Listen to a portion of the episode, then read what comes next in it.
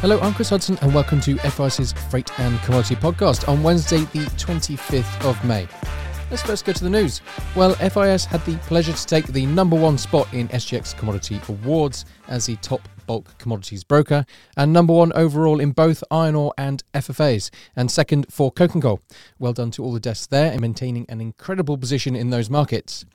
Australia's election saw the Labour Party take the highest number of seats, albeit with counting still going on, and they remain short of an overall majority and may need to rely on support from the Independents and Greens to get through legislation.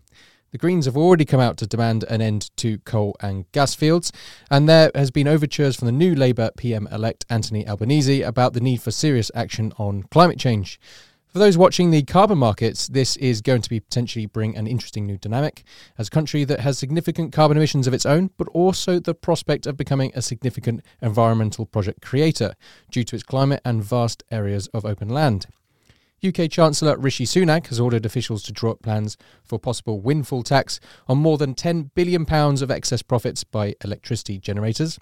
South Korea's shipyards are in a bit of trouble as they struggle to persuade customers who have already ordered vessels to pay more because of higher prices for steel, which accounts for about a fifth of shipbuilding costs. They had recently agreed to an 8% increase in steel plate prices, on top of the near doubling in the price over the past two years, uh, delaying their return to significant profitability. What have we seen week on week in terms of the indexes? Well, across the board on the dry FFAs, we've seen a move up. This is Tuesday the 17th versus Tuesday the 24th. Uh, 32,754 was on the Cape Size 5TC, now 35,564 yesterday. Panamaxes 27,954 moved to 28,556, and the Supras 30,194 slightly up to 31,111. On the 62% iron ore, uh, it's hardly moved. 130.15 last week, now 130 and a half. Uh, Brent crude slightly off there, 113.23. And no surprise that the sing 0.5% fuel oil has also slightly come off to 846.35 Front month future on the FIS report. Uh, looking to tankers, a slight move up on the uh, the VLs. The crude carriers uh, was 40.66 and now 41.70. On the product carriers, uh, TC2 337.22 has moved to 333.33. And on the TC5, 306.43 has moved down to 295 after significant moves up on both of those two TC2, TC5 over the last few weeks.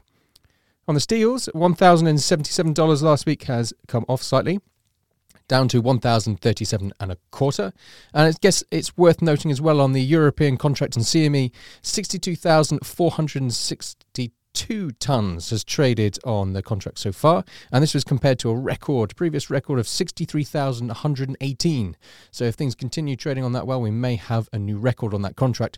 Great to see that building on a, a really exciting steel contract there. And finally, on the indexes, on the uh, emissions, European Union compulsory emissions, last week it was 91 euro 72 cents, and it has come off about 10 bucks, 81 euros 32 now closing yesterday. The dry freight indexes are up across the board this week, again being led by the big chips, with Cape Size chalking up a $2,800 move up. Kerry Deal, can this move continue? What are we seeing behind the scenes in the FFA market? Well, the Cape Size market felt very, very strong towards the end of last week. And indeed, the 5TC average posted a new high of just over $38,000. That's a new high for 2022, I should say, on Monday. This was driven by busy markets in both iron ore and coal, with iron ore shipments rising 16.1% week on week to 31.4 million tons combined with coal shipments that were up by 15.8% to 28.3 million tons week on week. That is according to data from S&P Global Market Intelligence Commodities at Sea Service. In the Atlantic, decent Brazil shipments were seen last week, with iron ore destined to China and other dry bulk to the Mediterranean. Apart from that, Improved activities out of South Africa further strengthened that rebound. C3 rates, that's the route from Tubarão to Qingdao with iron ore, jumped from region $35 last Tuesday to nearly $38.50 on Monday before giving up a dollar yesterday. Very unusually, we also heard of a grain stem moving from Brazil to Egypt on a Cape, another example of Capes picking up business that has traditionally been a Panamax trade. In the Pacific, the swing factor continues to be that additional coal demand into India and China, coming mainly out of Indonesia. And in both cases, this demand continues to increase towards record volumes for the year. The C5 iron ore route, West Aussie to China, was also busy, with rates edging up to a rumored $15.75 per ton. Uh, that was on Monday as well, before sliding back yesterday along with all other routes. The paper, meanwhile, having been pushed north for most of last week, saw a correction starting on Monday this week and continuing through Tuesday. Quite a sharp correction that saw June Cape 5 TC brought down from a high of nearly 42,000 on Monday morning to 35,750 this morning on FIS Live. That is in line with the spot index. It's worth noting. So that that premium, that uh, that contango of seven thousand uh, dollars to the spot index, has been entirely disappeared. Meanwhile, the Q4 is trading 31,500 this morning on FIS Live. The sudden correction on both the physical and the paper this week was triggered, in my opinion, by sentiment. Without a doubt, congestion has been easing in China, making more tonnage available in the Pacific. But really, the concerns center around ongoing fears of where the downstream Chinese steel demand is, and general economic conditions in both China and Europe, I think, worsening.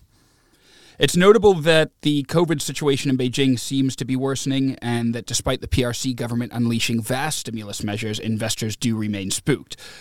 Unusually, though, I will actually play the bull here this week, Chris. Uh, given over half these cargoes out of Indonesia on coal continue to be carried by Cape, and we are even seeing the odd grain stem out of East Coast South America on Cape, I think there should, in theory, be a floor here in the short term.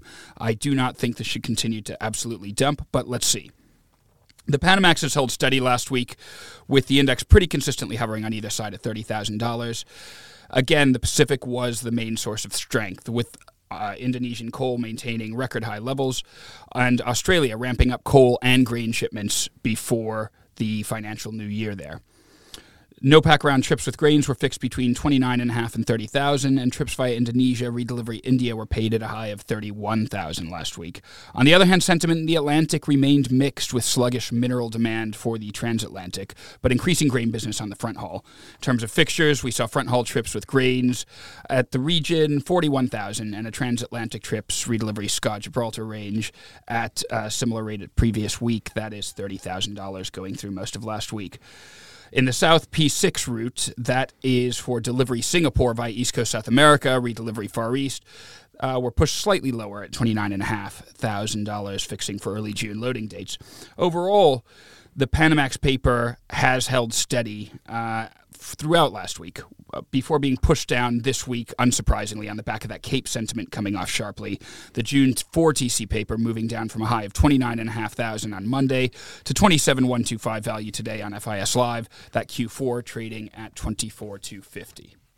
And very briefly, to just kind of point out that actually, if you look at the indexes and write a report, and you look at what's happening in the futures and you write a report, you could get two very different reports about things which are happening at the moment. Indeed, indeed. And and look, if you look at the whole of last week writing a report, it was incredibly bullish. You know, it's really only yesterday that we started to see a sharp correction.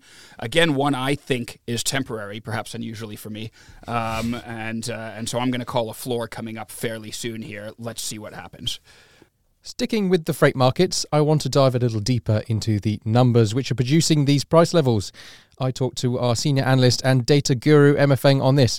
So, Emma, let's first look, take a look at uh, a bit on the volume data. What have we seen in the kind of dry FFA market this week? FFA resumes its busy activities with trading volume over 38,800 lots posted on exchanges and Cape being the main focus. Decent activity was also seen in Cape options, with over 2,500 lots traded among the total on options of 4,890 lots. In the futures market, the new route P6 Singapore round voyage via Atlantic continued to see good interest with 180 days traded last week. Overall, Capes and Panamax traded respectively around 4,000 lots 2,300 lots per day last week, and Supramax follow right behind with 1,010 lots traded per day. Main actions focus on June Q3 22 and CAL 23 contracts. Open interest increased slightly among with rising prices on 23rd May. Cape 5 TC was 167,467, a week a week up 7,153 Panamax 4TC 208,820, up 3,169 week over week, and on Supramax 10 TC 93,320 up 1,305 week on week. And one of the big supporters on Capes, especially, has been coal shipments, uh, which, as you noted in one of your reports, had hit the 50% mark. So, what are the ni- numbers behind this move specifically? And although coal prices has come off its peak, one thing we cannot ignore is Australian coking coal year-to-date price is still about four times higher than same period last year. And last week, Asian coking coal steadied above $525 per ton after China released more measures to support the economy. With rainfall across East Australia also lending some support. And meanwhile, Chinese thermal coal price continue to rise amid solid demand and tight spot supply. And when we're looking at supplies, um, supplies from elsewhere have surged though, with China importing 1.71 million metric tons of coking coal from Russia in April, uh, year over year up 22.2 percent while imports from Mongolia also recovered to 1.3 million metric tons last month since border controls have eased. Coal demand from China and India rose last week, with heat waves in India boosting coal-fired power generation needs and bring the peak season of coal consumption earlier. According to IHS Markit Commodity Sea Service, coal shipments to India remain at high level of 6.1 million metric tons, on the side of exporters, Australia pushed out higher coal exports last week to a total of 8.3 million tons, the highest weekly volume since May 2021. And Japan, as its biggest Australian coal buyer, imported around 3.7 million metric tons, a week away up 113%, followed by India imported 1.5 million metric tons last week. Next this week, it's the carbon markets. Lots of things to talk about in this market, and we have already highlighted the Australian election at the beginning of this podcast. Julian Fan, you are our carbon emissions broker here. So, what have we seen in the market this week? Well, certainly for the past one week, there were a lot of fundamental changes for both compliance and voluntary market.